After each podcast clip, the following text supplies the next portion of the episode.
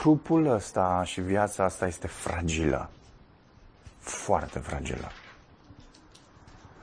Și ascultați, asta zice Pavel.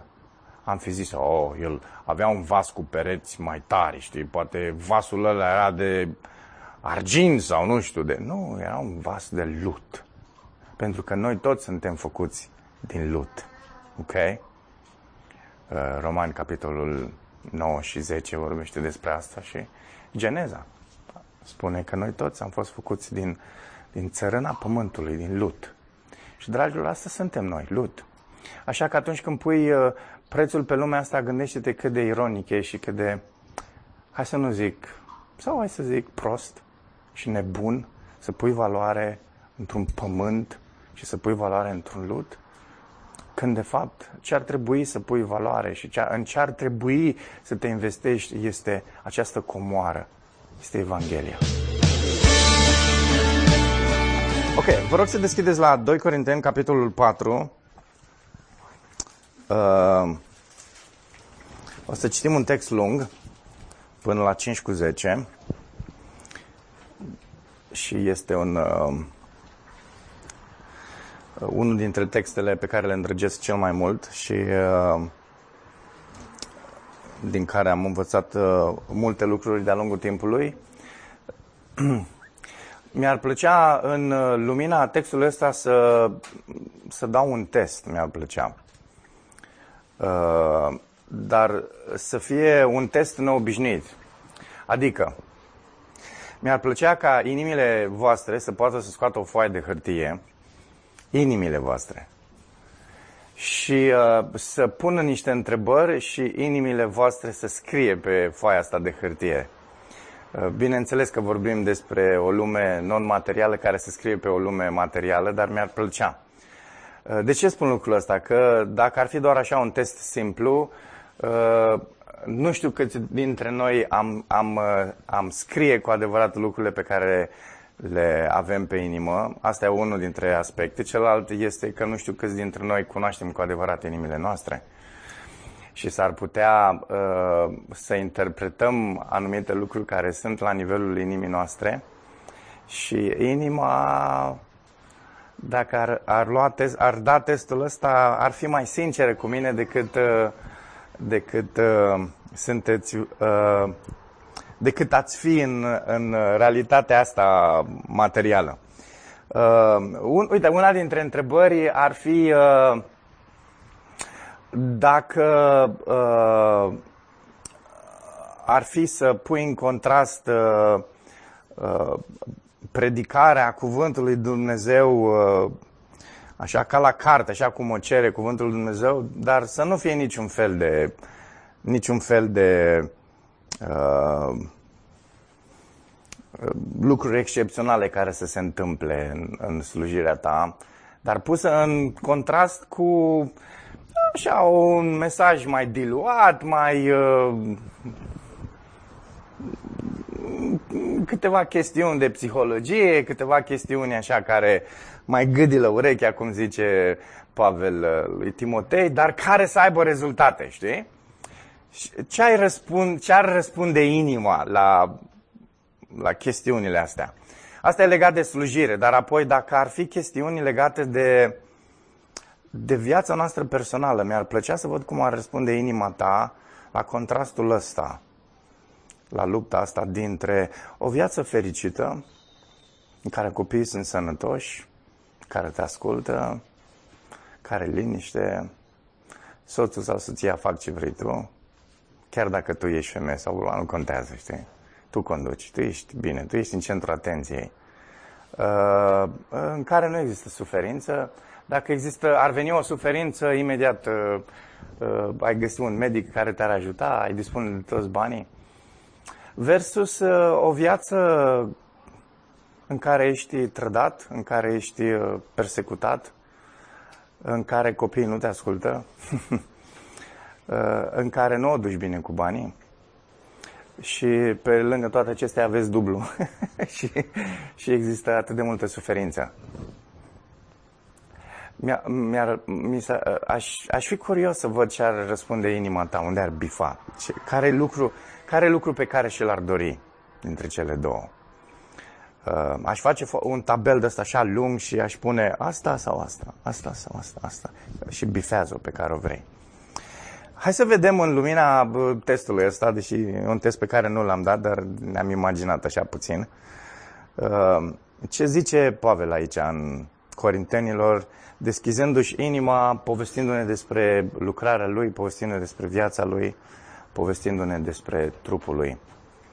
De aceea, întrucât, prin îndurarea lui Dumnezeu, avem această slujbă și El ne povestește în capitolul 3 despre ce slujbă este vorba, zice El, nu suntem descurajați.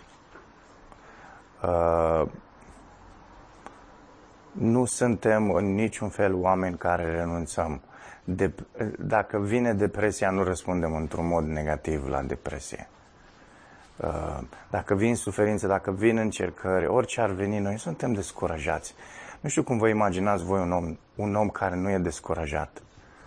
Nu știu, că nu știu care e imaginea voastră a omului care nu este descurajat, care are curaj, care are îndrăzneală, care are energie, care merge înainte, care nu are niciun fel de bariere. Merge înainte indiferent de ce se întâmplă, ca un buldozer de la care nu poți să-i pui nimic în cale, știi? Uh, când faci săpături, ai văzut, n-aduci o mașină, nici măcar 4x4 care rămâne potmolită în nămol, dar aduci un buldozer de la peșenile și ăla merge peste tot. Și Pavel zice aici, întrucât prin îndurarea lui Dumnezeu avem această slujbă, nu suntem descurajați în niciun fel. Și ascultați ce zice el, ci respingem lucrurile ascunse și rușinoase. Și ne povestește puțin care sunt lucrurile astea ascunse și rușinoase. Zice, nu ne purtăm cu viclenie nici nu falsificăm cuvântul lui Dumnezeu. Nu ne purtăm cu viclenie față de alții prin modul în care folosim cuvântul lui Dumnezeu. Ascultați, uh, mi-ar plăcea foarte mult textul ăsta să fie citit de credincioșii secolul 2, 21 și să, să stea în textul ăsta, să-l înțeleagă într-un mod profund. Pavel zice, noi nu falsificăm cuvântul lui Dumnezeu. Mi-ar plăcea să predicăm doar, doar oprindu-ne la expresia asta ce înseamnă să falsifici cuvântul lui Dumnezeu. Și uh, îl vedem adesea întâmplându-se în jurul nostru.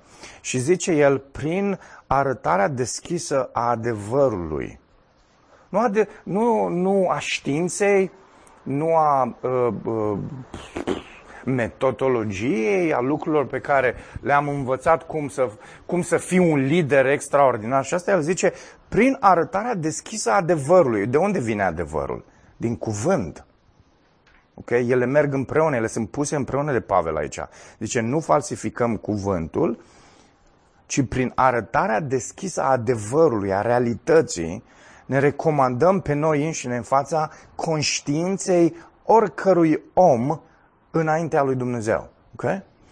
Lucrul astea se întâmplă înaintea lui Dumnezeu, dar Pavel zice, în, înaintea conștiinței un om, nu încercăm în niciun fel să înșelăm pe oameni și conștiința lor. Da. Nu zice subconștiență, zice conștiința. conștiința.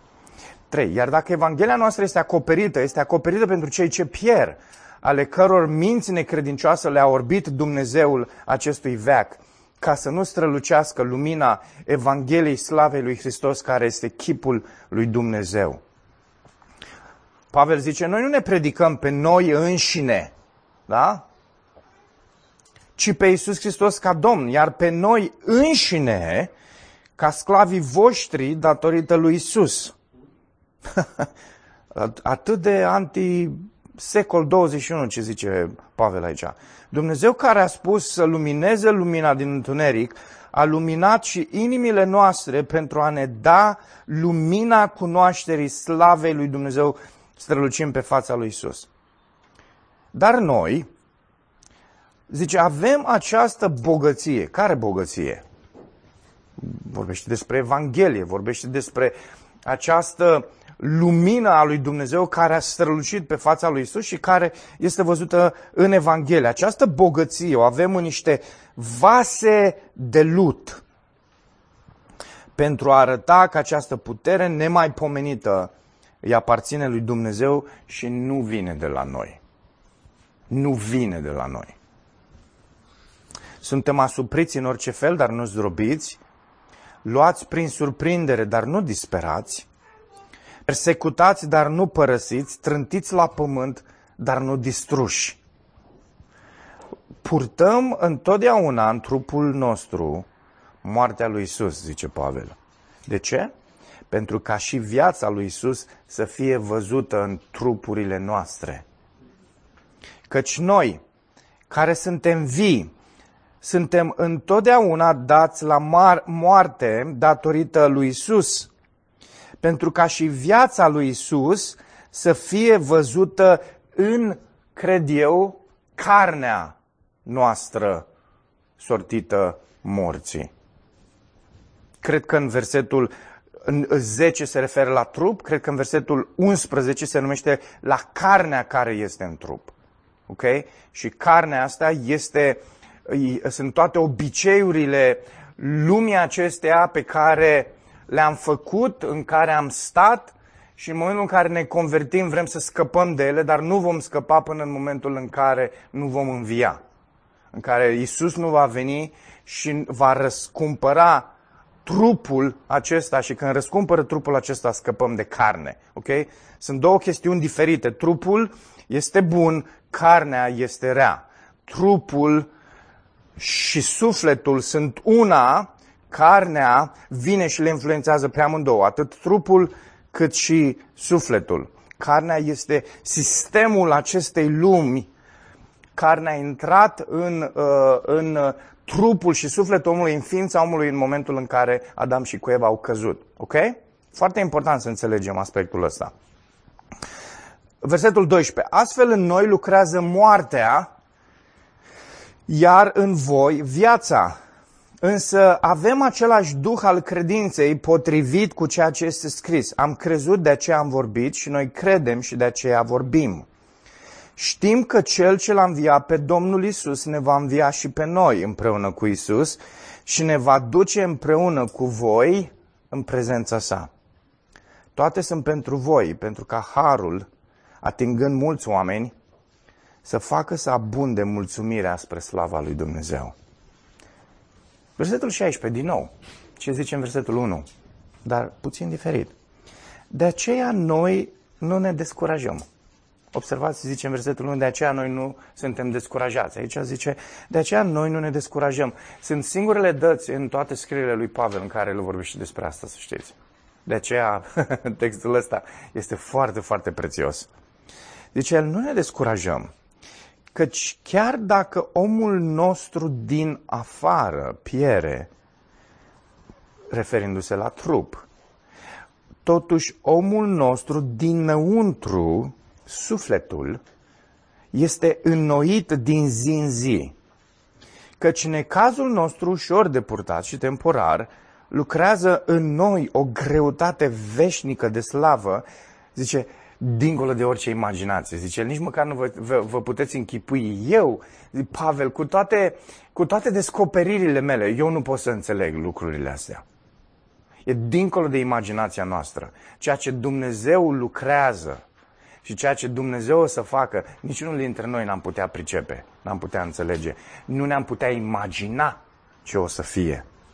Zice, noi nu ne uităm la lucrurile care se văd, ci la cele care nu se văd. Deoarece cele care se văd sunt trecătoare, dar cele care nu se văd sunt veșnice. Noi știm într-adevăr, zice Pavel, că dacă este distrusă casa cortului nostru pământesc, avem o locuință de la Dumnezeu, avem o vilă. Place aici, zice, cortul ăsta, oh, în contrast cu vila asta, cu locuința, clădirea, o clădire sigură de la Dumnezeu. O casă veșnică în cerul, care nu e făcută de mâini omenești. Căci gemem în cortul acesta, dorind să ne îmbrăcăm peste el cu lăcașul nostru ceresc, negreșit, dacă după ce vom fi îmbrăcați, nu vom fi găsiți goi. În timp ce suntem în acest cort, gemem și suntem împovărați, nu pentru că dorim să fim dezbrăcați, ci pentru că dorim să fim îmbrăcați. Pentru că ceea ce este muritor să fie înghițit de viață. Și cel ce ne-a pregătit pentru aceasta este Dumnezeu, care ne-a dat Duhul ca pe o garanție. De aceea întotdeauna suntem plini de încredere. Da? același. De aceea noi nu cădem de oboseală, de aceea noi nu suntem descurajați, de aceea noi avem încrederea aceasta. Chiar dacă știm că atâta timp cât suntem acasă în trup, suntem departe de Domnul, căci noi umblăm prin credință, nu prin vedere. Avem încredere și ne place mult mai mult să fim departe de trup și să fim acasă cu Domnul. Astfel, fie că suntem acasă, fie că suntem departe de casă, scopul nostru este să-i fim plăcuți Lui. Fiindcă toți trebuie să ne înfățișăm înaintea tronului de judecată a lui Hristos. Pentru ca fiecare să-și primească răsplata pentru ceea ce a făcut în timp, ce era în trup. Fie bine, fie rău. Amin. Uh, vă citesc uh, un, un, un citat mic din uh, C.S. Lewis, Sfaturile unui diavol bătrân. Mi-am adus aminte în timp ce mă gândeam la mesajul acesta de strategiile diavolului și cât de mult urăște el metodele lui Dumnezeu de a face lucrurile frumoase prin suferință. Uh, mesajul din dimineața asta se numește Moartea calea neobișnuită către viață. Sau am putea spune uh, suferința prezentă calea neobișnuită către gloria viitoare. Ne prezintă în capitolul ăsta 4 ce înseamnă suferința, ce înseamnă suferința în lucrare, ce înseamnă suferința asta în trup. Și apoi în capitolul 5 ne vorbește despre gloria viitoare. Se seamănă foarte mult cu Roman, capitolul 8. Da? Și o să ne uităm imediat la, la pasajul acela. Uh, hai să vă citesc puțin. Uitați ce zice uh, ce se zice lui Amărel, da? Îl știți pe Amărel. Adevărul e că dușmanul, pentru că a avut fantezia, imaginația aceasta să sortească niște biete animale, adică noi, oamenii, așa zice diavolul, da? Vieții în lumea lui eternă. Da? Aceste animale, acești oameni neînsemnați să ia, zice diavolul, cum a făcut Dumnezeu, cum a gândit El să ia animalele astea sortite morții, să le ia și să le ducă în, în uh, casa lui, în lumea lui eternă, zice. Le-a și păzi cât mai bine de pericolul de a se simți acasă oriunde altundeva. Vă mai citesc încă o dată. E atât de ofticat diavolul că Dumnezeu nu a gândit doar aspectul ăsta. Ființele astea nu sunt pentru pământul ăsta și pentru distrugere. Le pregătesc pe unele dintre ele pentru casa mea eternă. Și e atât de amăgit diavolul că Dumnezeu nu numai că a avut planul ăsta, a zis, pun în ființele astea o stare și niște emoții și niște sentimente astfel încât oamenii aceștia niciodată să nu se simtă pe pământ acasă. Și diavolul nu suportă lucrul ăsta. Motiv pentru care, zice el, noi ne vedem deseori nevoiți, noi diavolii, adică noi, noi uh, acești diabolici, ne vedem nevoiți deseori să dorim viață lungă pacienților noștri. La 70 de ani, omul nu-i deloc prea bătrân ca să, să-i smulgem sufletul din cerul și să-l legăm puternic de pământ. Cât sunt tineri, ne trezim de multe ori că iau razna într-o clipă. Chiar dacă reușim să le ținem ascunsă formula explicită a religiei, în previzibilele zboruri ale fanteziei, muzicii și poezia, e de ajuns doar chipul unei fete, cântecul unei păsări sau priveliștea orizontului. Ne dau întotdeauna schelăria peste cap. Nici prin gând nu le trece să urmărească susținut vreo carieră, să cultive relații sau să țină seama de propria siguranță.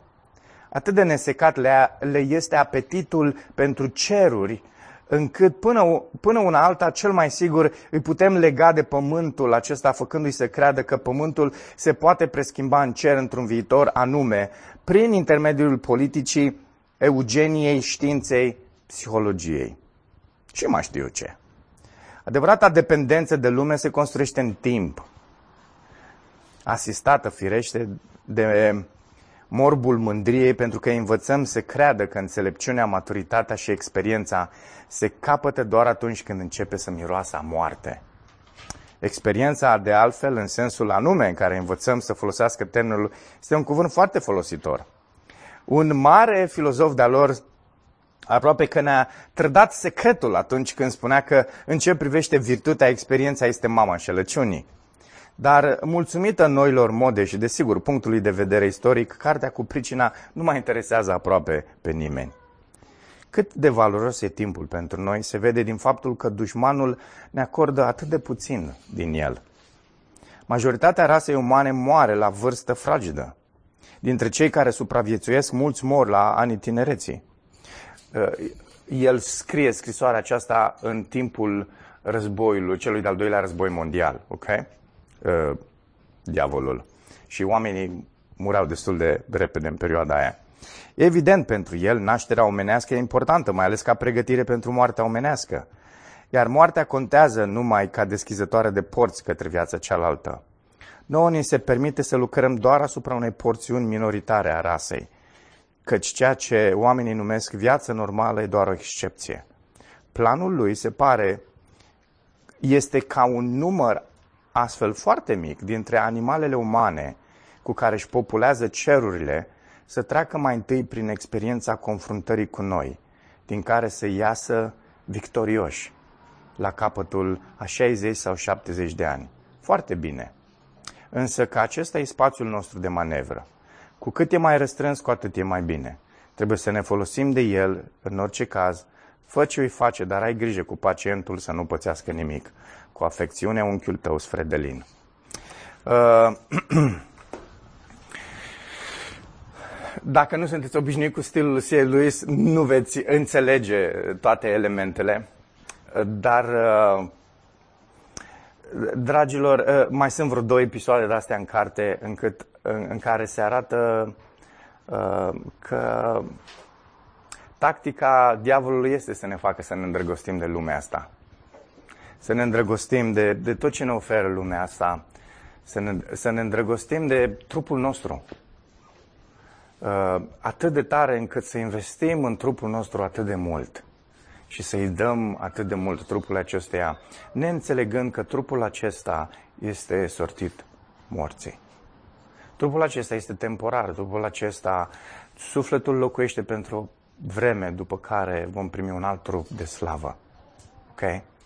Și uh, uh, uh, îmi place ideea aceasta pe care C.S. Lewis uh, o transmite prin scrisorile acestea care, în care Dumnezeu este un fantezist, unul, unul care, care are la îndemână arta și poezia și uh, a planificat lucruri atât de frumoase. Ascultați, noi de foarte multe ori în limbajul și prin viața noastră arătăm că Dumnezeu e un Dumnezeu plictisit, care nu are ce să facă, care se chinuie de pe zi pe alta. Na.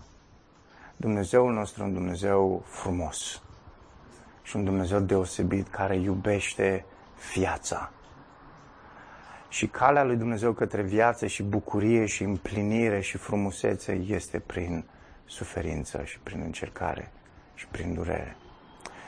Pentru că în felul acesta ne despărțim, de, ne, ne dezlegăm, ne, ne separăm de lumea aceasta, implicit de trupul acesta în care suntem puși doar pentru o anumită perioadă. Haideți să vă transmit așa ideea generală a acestui text la care, pe care l-am citit în dimineața asta. Dragilor, noi purtăm în trupul acesta sortit morții și vorbim aici inclusiv de carnea noastră, după cădere. Și asta e minunat. Vă mărturisesc că nu m-am gândit niciodată în felul ăsta, înainte să stau să lucrez la mesajul ăsta și am lucrat doar ieri la mesajul ăsta, am fost atât de prins săptămâna asta. Dar ironia lui Dumnezeu și în același timp frumusețea asta a modului în care lucrează Evanghelia este că El își așează Duhul Lui, implicit Evanghelia, în trupul acesta care este sortit morții și stăpânește peste carnea asta. Și Efeseni 4, Pavel ne zice că transformă carnea aceasta în momentul în care ne înnoiește în fiecare zi în sufletul nostru. Uh, preschimbă, dacă vreți. Da? Și noi purtăm în trupul ăsta sortit morții comoara asta, care este Evanghelia. Este o comoară extraordinară. Trupurile noastre sunt fragile, gata oricând să se spargă. Cuvântul care e folosit aici pentru vas de lut, aproape că ai putea vorbi despre un porțelan care când ai copii care se joacă prin preajma unui porțelan, nu vrei să se joace pe acolo, că oricând poate să lovească colțul, colțul raftului, să vezi vasul ăla cum cade și se sparge. Atât de repede. Dar uh, atât de fragil suntem noi, atât de fragilă e viața. Foarte fragilă. Oricând gata să se spargă. Dar Pavel zice că noi care avem această comoară a lui Dumnezeu în aceste vase de lut. Tocmai asta este minunat, că în momentul în care aceste vase de lut se sparge, se spargă, se vede puterea lui Dumnezeu. Evanghelia este puterea lui Dumnezeu. Ok? Deci în momentul în care treci prin suferință, în momentul în care trupul îți este zdrobit, în momentul în care renunți la plăcerile tale, în momentul în care te concentrezi pe alții, în momentul în care nu mai investești banii în râșnițe de 1500 de lei și în momentul în care te gândești în ce fel pot să-i slujesc pe alții, se sparge acest vas de lut și se vede frumusețea Evangheliei. Mai târziu zice că în felul acesta se vede Isus care este viața. Și, dragilor, uh, uh, aproape că uh, sunt foarte multe detalii în textul ăsta, dar aproape că îți vine să te oprești la ideea asta generală a textului și să, să stai să meditezi, să stai și realmente să te gândești în ce fel împlinești tu lucrurile la în viața ta. Așa de tare fugi de suferință, așa de tare te înspăimântă boala, așa de tare te înspăimântă un COVID, așa de tare te înspăimântă boala în copiii tăi, în, în cei de lângă tine, așa de mult te îngrijorezi de bani, așa de mult te îngrijorezi de hainele tale, așa de mult te îngrijorezi de mâncare, așa de mult ești preocupat de, de, de toate elementele astea ce țin de lumea asta. trupul ăsta și viața asta este fragilă. Foarte fragilă. Și ascultați, asta zice Pavel. Am fi zis, oh, el avea un vas cu pereți mai tari, știi, poate vasul ăla era de argint sau nu știu de... Nu, era un vas de lut. Pentru că noi toți suntem făcuți din lut. Ok? Uh, Romani, capitolul 9 și 10 vorbește despre asta și Geneza spune că noi toți am fost făcuți din, din țărâna pământului, din lut. Și, dragilor, asta suntem noi, lut. Așa că atunci când pui uh, prețul pe lumea asta, gândește-te cât de ironic e și cât de, hai să nu zic, sau hai să zic prost și nebun, să pui valoare într-un pământ și să pui valoare într-un lut. Când, de fapt, ce ar trebui să pui valoare și ce, în ce ar trebui să te investești este această comoară, este Evanghelia. Okay? Să știți, textul, termenul în greacă de comoară, care se seamănă în, în greacă cu termenul din română foarte, foarte mult, cu latinescu, de fapt, că vine din latină, um, este folosit în Evanghelie, când, când se vorbește acolo unde este inima voastră, acolo este și comoara voastră. Dacă, dacă tu respiri, dacă tu transpiri, dacă tu existi ca să existi pentru Evanghelie, acolo va fi inima ta. Acolo. Acolo este inima ta. E fixată în chestiunea aia. Dacă viața ta e pentru lumea asta, dacă viața ta e pentru reputație, dacă viața ta e pentru, pentru credentials, pentru degree-uri, pentru a face, nu știu, certificate, diplome și școli, atunci uh, pierzi viața asta. Și într-un moment vasul ăsta de lut se va sparge și nu se va vedea absolut nimic. Când zice în capitolul 5, aveți grijă când, când sunteți dezbrăcați de trupul ăsta să nu se vadă că sunteți goi. Ok. Uitați-vă, versetul 3. Negreșit dacă după ce vom fi îmbrăcați, adică îmbrăcați cu trupul uh, acela uh, de dincolo, aveți grijă să nu fiți găsiți voi, goi. Și la aia se referă uh, că nu există comoara aceasta a Evangheliei în tine. Și atunci ce se întâmplă este să primești un trup de o sândă în care vei fi chinuit veșnic, în loc să te bucuri veșnic de Evanghelie și de fața lui Isus. Um, hai să luăm pe rând să discutăm puțin despre textul ăsta, nu o să intrăm în toate detaliile lui, dar uh, vedem că moartea, calea asta neobișnuită către viață se vede în, în trei aspecte. Și Pavel vrea să vedem lucrul ăsta. Primul este în predicarea noastră. Și ascultați, când Pavel zice predicare, nu se referă la prezbiteri, la păstori care stau aici în față și predică. Nu se referă la asta. Voi toți, dragilor, trebuie să predicați cuvântul lui Dumnezeu. La lucru, da? Când ești acasă cu copiii, când ești uh, pe stradă și te duci în parc și te plimbi, trebuie să predici cuvântul lui Dumnezeu. Ok? Și nu vorbim aici de predicare prin viață, ci vorbim de predicare prin gură. Vorbim de expunerea cuvântului lui Dumnezeu într-un mod verbal. Și zice, calea asta neobișnuită către viață se vede în predicarea noastră a Evangheliei, apoi de la 7 la 15 în slujirea noastră a Evangheliei, în modul în care slujim și o să ne uităm. Și apoi în cele din urmă se vede moartea, calea neobișnuită către viață în omul nostru exterior. Este, este, o, este o, o, o, o metaforă, o ilustrație extraordinară pe care a pregătit-o Dumnezeu ca să vadă care este calea neobișnuită către viață. Hai să le luăm așa pe rând, ne uităm la ele. În predicarea noastră a Evangheliei, vedem aici trei separări, trei morți despre care vorbește uh, Pavel. Vi le spun, separați față de metodele false de slujire ale altora, separați față de gândirea lumii acesteia și, și separați sau morți față de noi înșine. Uh, poate vă uitați la mine și spuneți cu de unde le-ai scos din text. Uitați-vă atenți în text, o să le regăsiți. Uh, Pavel zice, Dumnezeu ne-a făcut parte de har. Ne-a chemat la o slujbă extraordinară. Asta e motivul pentru care nu suntem descurajați și avem încrederea asta, zice el.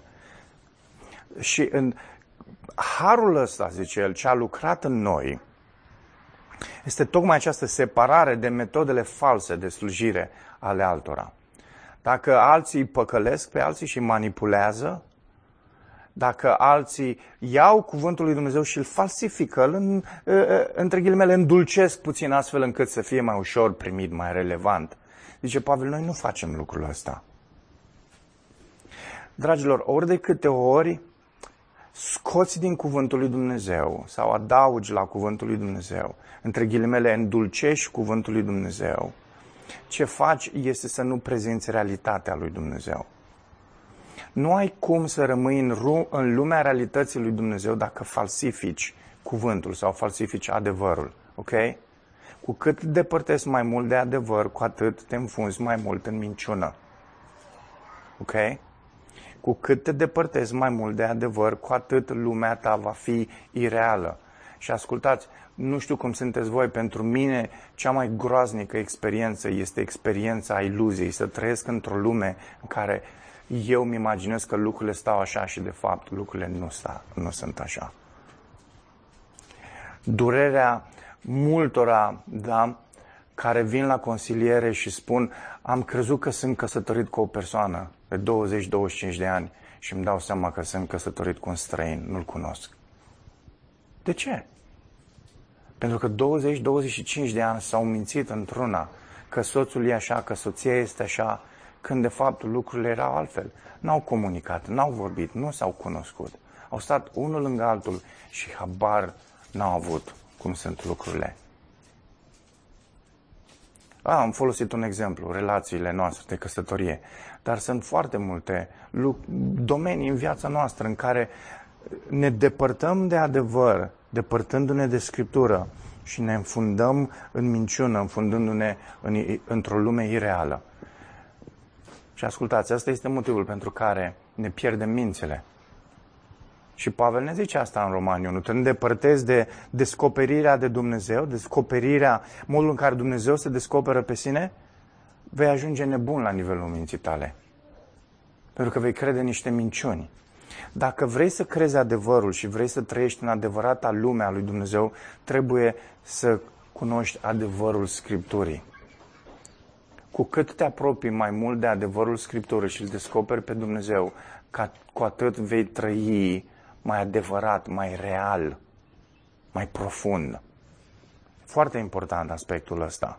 Și apoi, uitați-vă în versetele 3 și 4, am tot stat și am rumegat aspectele astea, zice Pavel, iar dacă Evanghelia noastră, această comoară despre care el vorbește în versetele 7, este acoperită, și ascultați, preia aspectele pe care le spune în capitolul, în capitolul 3, când vorbește despre evrei care au acel văl și au mintea acoperită și nu pot să înțeleagă și el aici generalizează și zice, noi toți, nu doar evrei, noi toți, Evanghelia noastră este acoperită, este acoperită pentru cei care pierd, ale căror, uitați-vă, minți necredincioase și ce înseamnă minți necredincioase? Minți, minți care cred o minciună.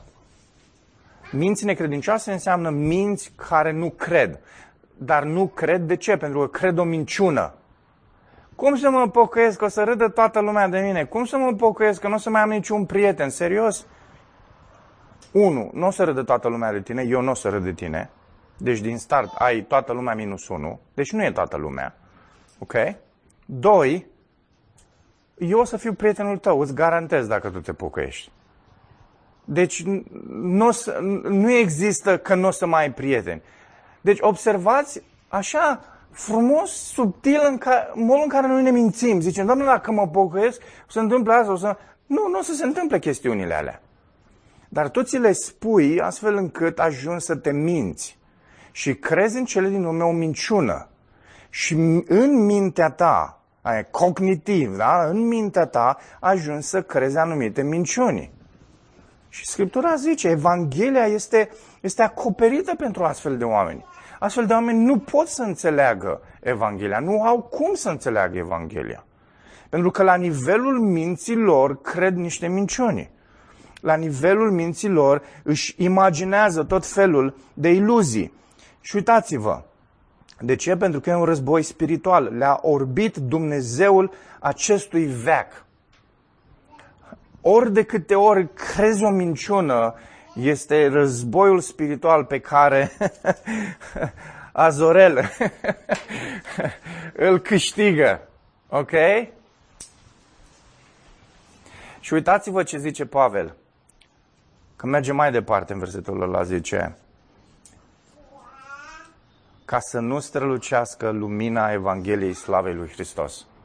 Când tu crezi minciuni, când tu crezi minciuni, când în mintea ta nu crezi ceea ce spune cuvântul lui Dumnezeu și ți este acoperită în felul ăsta mintea față de uh, Evanghelie, ce faci este realmente să nu te descoperi în niciun fel în fața acestei lumini a Evangheliei.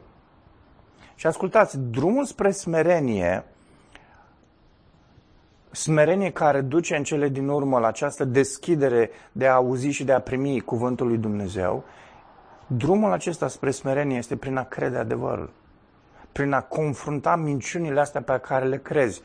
Ascultați, chestia asta este o chestie pur umană. Nici nu vorbim de un exercițiu spiritual, ce ziceam mai devreme.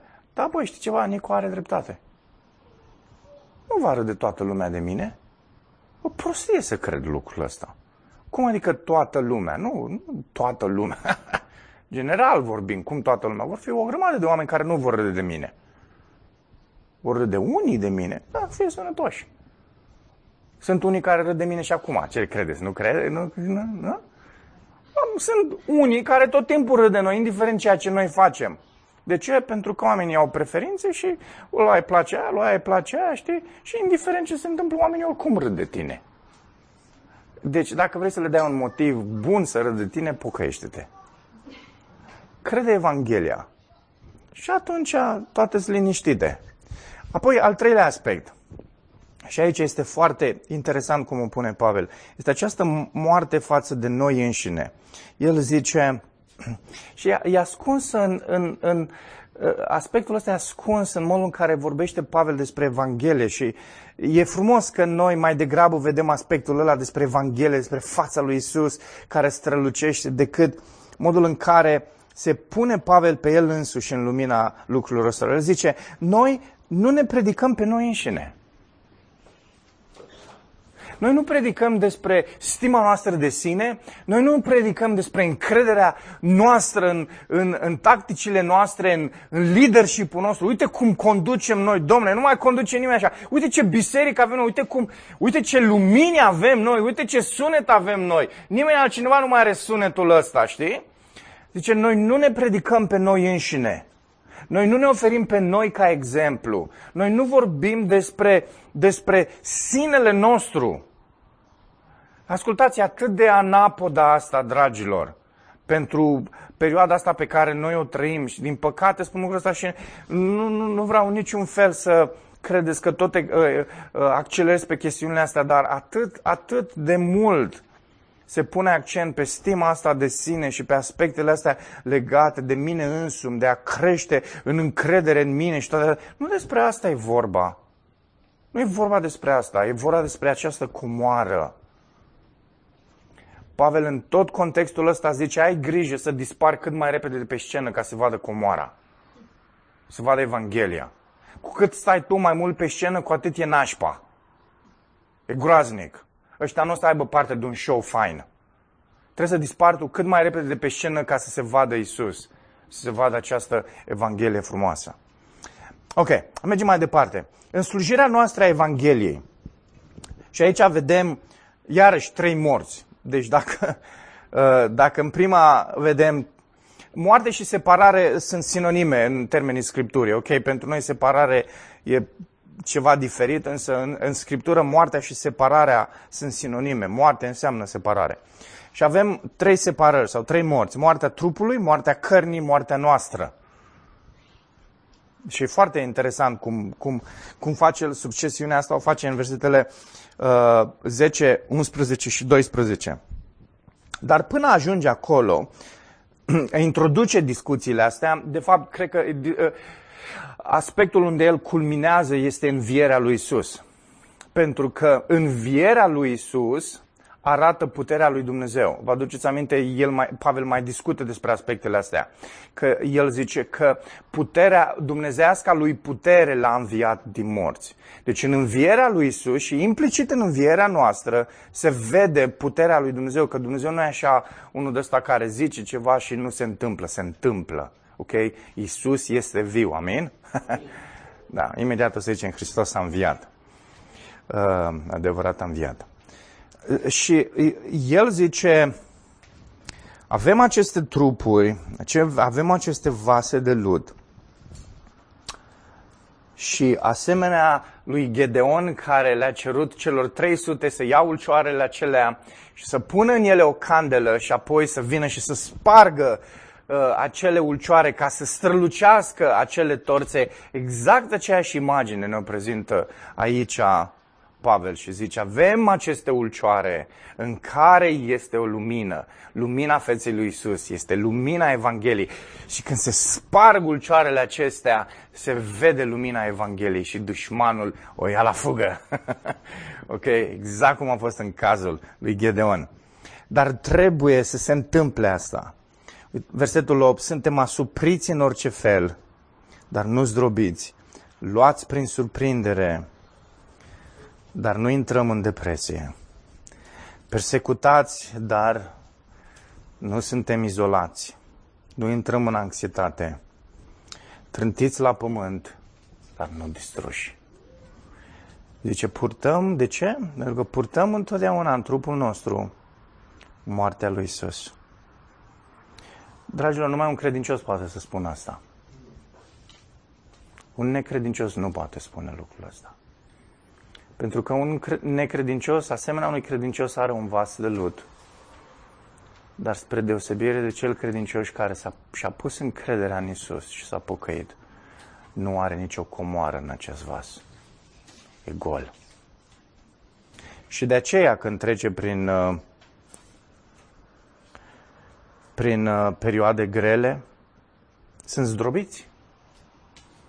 Sunt luați prin surprindere. Când sunt uh, uh, persecutați, se simt părăsiți. Persecutați, știți care este cuvântul modern? Cuvântul modern pe care nu, nu doar persecuție pentru abuz. Când există abuzuri, când există abuzuri fizice, sunt, tot timpul sunt. Cel credincios nu se simte singur, nu se simte izolat. Pentru că și-a pus încrederea în Isus și știe că prietenul Isus e cu el. Și chiar dacă oamenii ar face rău și chiar dacă oamenii și-ar bate joc de el și chiar dacă oamenii l-ar abuza din punct de vedere fizic, el știe că Isus e cu el. Dar un om care nu are comoara sau un om care nu are pe Isus, în momentul în care sunt persecutați, în momentul în care sunt abuzați, uh, sunt, uh, sunt distruși și acționează în felul ăsta. Și de aceea vedeți toată această discuție în lumea noastră seculară despre abuzuri și despre asta, că oamenii nu, nu, realmente nu, nu, nu concep așa ceva. De ce? Pentru că e atâta disperare, atâta anxietate, atâta fobie, atâta, atâta disperare. Nu, noi, noi suntem calmi. L avem pe Isus. Noi știm că indiferent cine s-ar ridica împotriva noastră, comoara aceea va rămâne acolo. Nu, nu ne pot lua din suflet. Nu ne pot lua din suflet. Trupul îl pot distruge, dar sufletul nu. Ok? Și de aceea Iisus zice, dar aveți grijă, mai degrabă să vă fie frică de acela care poate să vă distrugă și trupul și sufletul, în sensul în care sufletul să vă trimită în iad. Mai degrabă de acela decât de oameni. Versetul 11 zice că și noi care suntem vii, suntem totdeauna dați la moarte datorită lui Isus, pentru ca și viața lui Isus să fie văzută în trupul nostru muritor. Uh, pentru că Isus este în, viață, este în viața noastră, există tot timpul, cum zice și Galaten 5, acest conflict care există între carne și viața lui Isus prin Duhul, garanția aceasta care a fost pusă în noi. Și acest conflict, această luptă se va duce până în momentul învierii noastre, până în momentul în care Isus va veni și ne va lua. Și se va duce lupta aceasta în mod constant. Dar versetul 12 e foarte interesant că după ce vorbește despre moartea trupului, da, în versetul 10 purtăm în trupul nostru moartea, după care în versetul uh, 11 vorbește despre carnea asta care în cele din urmă este sortită morții. Versetul 12 spune, astfel în noi lucrează moartea. Și vă mărturisesc că uh, uh, încă nu înțeleg versetul ăsta e foarte dificil. Am, am deschis câteva comentarii, niciunul dintre comentarii nu, nu au explicat sau dacă au explicat, au explicat așa foarte, foarte firav și nu, nu m-a mulțumit în niciun fel explicația lor. Foarte interesantă succesiunea asta. Acum, ideea este că în versetul 12 el vorbește despre noi despre contextul acesta al, al, al, al grupului, probabil de apostoli sau slujitorilor, care mor pentru cei din Corint. Și poate, poate, poate să însemne mai multe lucruri, dar mi-e foarte dificil să mă opresc în momentul acesta la o anumită concluzie. Așa că vă las pe voi să hotărâți cu, în ce direcție o las cu versetul ăsta. E interesant că în punctul ăsta, ceea ce face el este să introducă în discuție pe cei care le slujeau. Observați? Zice, astfel în noi lucrează moartea, iar în voi viața. Ok? Deci cu siguranță că nu are în voi cei care sunteți credincioși la fel ca și noi. Nu? Că despre asta vorbește imediat și următoarele versete. Și de aceea e foarte interesant. Se referă la domeniul, la lumea aceasta în care, căzută în care este moartea? Probabil că nu. Că asta pare că vorbește în versetul dinainte. Vorbește în sensul în care noi suntem persecutați și mor dintre noi ca martiri și prin faptul că noi murim, o parte dintre noi mor, nu știu, și el pune doar așa și vorbește plural aici, voi aveți viață. Poate să însemne asta. Și sunt unii dintre teologi care merg pe, pe această explicație. Dar nu se termină aici. Zice, însă avem același duh al credinței și când se referă asta, se referă la Duhul lui Dumnezeu. Potrivit cu ceea ce am scris, am crezut, de aceea am vorbit și noi credem și de aceea vorbim. Știm că Cel ce l-a înviat pe Domnul Isus ne va învia și pe noi împreună cu Isus și ne va duce împreună cu voi în prezența sa. Vedeți? Iarăși acest contrast pe care îl face puțin mai devreme. Zice, noi murim, murim probabil ca martiri în, slu- în slujirea aceasta, în lucrarea pe care o facem, dar e ok că în momentul în care Isus va veni, ne vom întâlni împreună cu voi în prezența Tatălui. Ok? Seamănă foarte mult pasajul ăsta cu, cu Galaten 2 cu 20 și vă reamintesc textul ăla, că e un text foarte frumos. Pavel zice acolo, nu mai trăiesc eu, ci Hristos trăiește în mine. Iar viața pe care o trăiesc acum, o trăiesc prin credința în Fiul lui Dumnezeu care m-a iubit și s-a dat pe sine însuși pentru mine. Mi se pare că Pavel acolo în Galaten 20, 2 cu 20 surprinde foarte bine pasajul de aici. Că în viața noastră, noi ne trăim viața noastră, dar în viața noastră este Hristos. Și Pavel zice Galatenilor, cine trebuie să se vadă este Isus, nu, nu noi. Nu noi înșine, nu noi trebuie să ne vedem. Isus trebuie să se vadă. Noi ne-am pus încrederea în Isus și oamenii trebuie să-L vadă pe Isus. Ok? În Galaten nu ne oferă modul în care se întâmplă asta. O face aici în Corint, în Corinteni. Zice, cum se vede asta când se zdrobește trupul ăsta? Când renunți la tine însuți, când renunți la, nu, la lume, când renunți la interesele tale, când te centrezi pe adevărul lui Dumnezeu și pe cuvântul lui Dumnezeu, atunci va străluci Isus. Vă mai îndrept uh, atenția doar la un singur aspect care îmi place foarte mult cum se încheie uh, pasajul ăsta de la 1 până la 15. Uitați-vă, versetul 1 zice, întrucât prin harul lui Dumnezeu avem această slujbă. După aceea în versetul zice, Versetul 15 zice, toate sunt pentru voi pentru ca harul, atingând mulți oameni, să facă să abunde mulțumirea spre slava lui Dumnezeu. Și mi se pare așa că toată această discuție despre uh, calea neobișnuită către viață în predicarea noastră a Evangheliei și în slujirea noastră care e, începe și se termină cu harul lui Dumnezeu. Dacă nu ar fi harul lui Dumnezeu, n-ar exista nicio slujire a noastră. Nu am face nimic pentru că n-avea, n-am avea cum să-L cunoaștem pe El și dacă nu L-am cunoaște pe El, nu am avea cum, cum să-L slujim. Da? Și El zice, dacă nu ar fi Harul lui Dumnezeu, n-ar fi un final ok. Dar va fi un final în care va, ex, va exista această mulțumire de plină și vom aduce slavă lui Dumnezeu pentru că Harul lui Dumnezeu va lucra lucrurile acestea. Pentru noi și pentru voi, zice Pavel. Și trebuie să fim siguri de lucrul acesta. Ok, hai să ne, ne oprim puțin pe, pe ultimul, pe ultimul as, aspect. Nu e niciun ceas. Nu mi-a spus ceas, eu n-am ceas, să știți, mi s-a spart. Nu, asta este. Oh, e bine, slavă Domnului. Ok, am predicat mai mult decât mi-am imaginat. Wow! 4 cu 16, 5 cu 10 preia discuția asta despre omul exterior și Pavel ne oferă mult mai multe detalii. El atinge câteva lucruri în pasajul pe care tot mai l-am, prin care tocmai am trecut, dar aici uh, face niște chestii geniale. Hai să vă arăt contrastele. Ok? Îl pune în contrast. În versetul 16, omul exterior cu omul interior.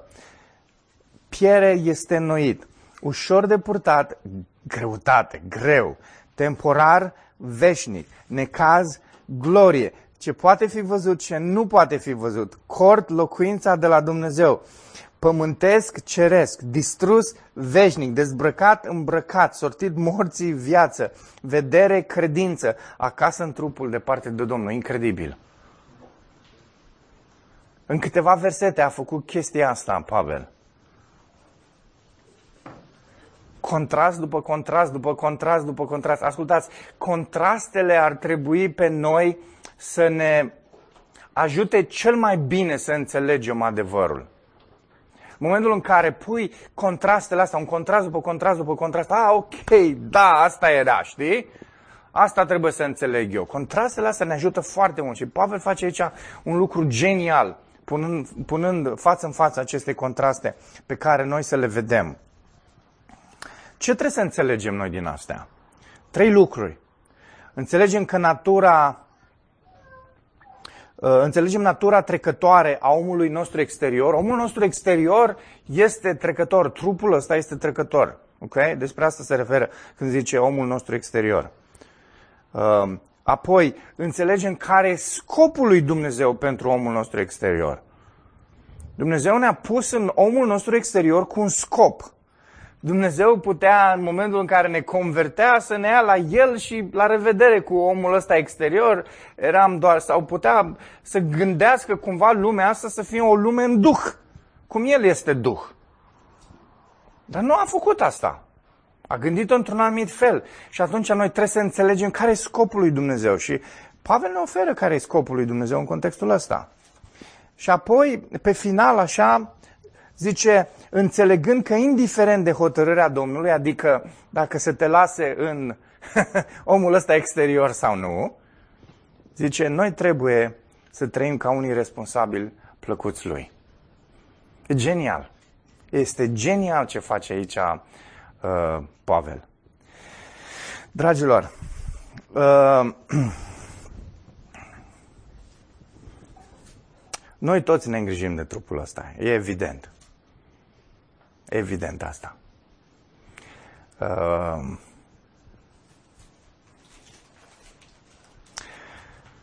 Dar trebuie să avem grijă să nu facem din, din uh, trupul acesta și implicit din ceea ce oferă lumea asta trupului nostru un idol. Trupul ăsta este temporar. Și ascultați. Poate îmi ziceți, frate Nicu, eu nu mă cred în fotomodel sau eu nu mă duc să investez nu știu ce bani în, în haine. Știți cum poți să faci cel mai ușor din trup un idol?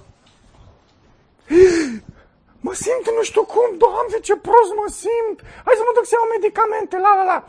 Și tot timpul să investești în trupul ăsta și medicamente, și aia, și aia, că, Doamne, dacă cumva o să-l pierzi. Ei, și dacă îl pierzi, ce? Dacă ești credincios și ai comoara aia în tine, te duci la Domnul. Și Pavel zice în nenumărate rânduri că aia e mult mai bine pentru noi. Dragilor, trebuie să fim echilibrați și să înțelegem că motivul pentru care Dumnezeu ne lasă în trupul ăsta noi să-ți facem un idol din el, ci să-l folosim spre slava lui.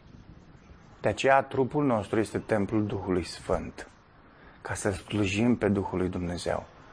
Nu să ne slujim intereselor noastre, poftelor noastre, plăcerilor noastre, cât de bună este o mâncare coreană, cât de bună este o bere bună sau o cafea bună, cât de bună... Nu, nu chestiunea. Astea sunt plăcerile ale vieții pe care le luăm dar nu facem idol din ele. Noi nu trăim viața asta pentru ele.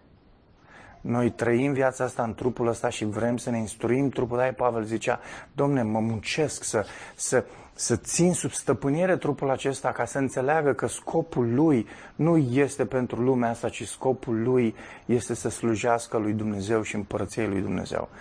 Să slujească pe frați și pe surori. Cum poți să-i slujești pe ceilalți cu trupul tău?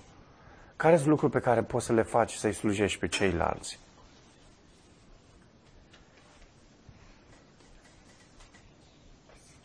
Știți ce a făcut Pavel? Și o să citim despre asta mai încolo în Corinteni. Și-a dat trupul ăsta, adică lui, să fie biciuit de nu știu câte ori. A fost în mare de nu știu câte ori. A trecut prin nu știu câte primești cu trupul ăla. De ce? Pentru că pe el a interesat mântuirea altora. Și pe el a interesat lucrarea Domnului. Și a zis, trupul ăsta în care Dumnezeu m-a lăsat, îl voi folosi pentru gloria lui Dumnezeu. Da, știu, nu toți vom fi misionari, da, nu toți vom fi prezbiteri și predicatori și astea. Dar care e partea ta? Care lucrurile pe care le faci tu pentru împărăția lui Dumnezeu?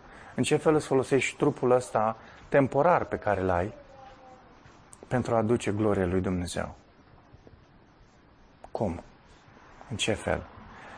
Și ascultați, voi ca voi, dar sunt tinerii care vin în biserici și este groaznic ce se întâmplă. În societatea asta, modul în care societatea asta ne, ne, ne, ne, ne afectează și ne influențează, este groaznic cum vor ajunge în cele din urmă oamenii să-și folosească trupurile lor.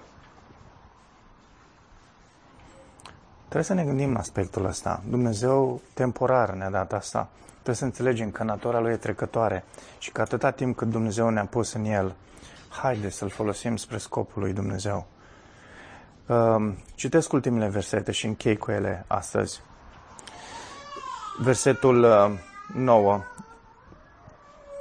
Zice el, astfel fie că suntem acasă, fie că suntem departe de casă, scopul nostru este să-i fim plăcuți lui. Care e casa noastră? A celor credincioși. Cerul. Să fim cu Dumnezeu. Aia e casa noastră. Și el zice, fiind, scopul nostru este să fim plăcuți lui Dumnezeu. Nu contează dacă sunt în trupul ăsta sau nu sunt în trupul ăsta. Dacă sunt departe de Domnul pentru că sunt în trupul ăsta sau sunt acasă cu Domnul pentru că am plecat din trupul ăsta. Pavel zice, nu contează. Ok? Unii zic, Domne, când o să ajung în cer, atunci o să fiu și eu mai sfânt și o să fac mai multe lucruri pentru Domnul. Cam târziu. Cam târziu. Domnul te-a lăsat aici, departe de El, ca să fii util pentru El. Și Pavel zice, indiferent, zice, scopul nostru este să fim plăcuți Lui. Și ce îmi place aspectul ăsta, așa o paranteză mică? Asta înseamnă că vom continua să fim plăcuți Lui și când vom fi acasă.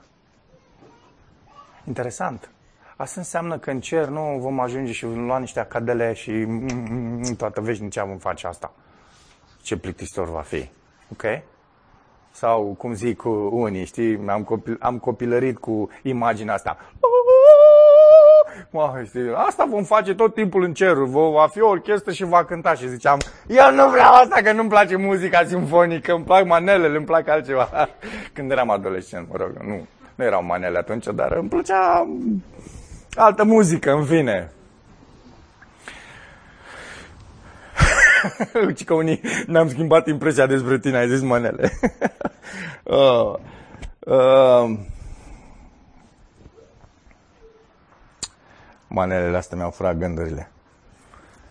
Uh, da. Uh, ce bine că ai o soție, vezi?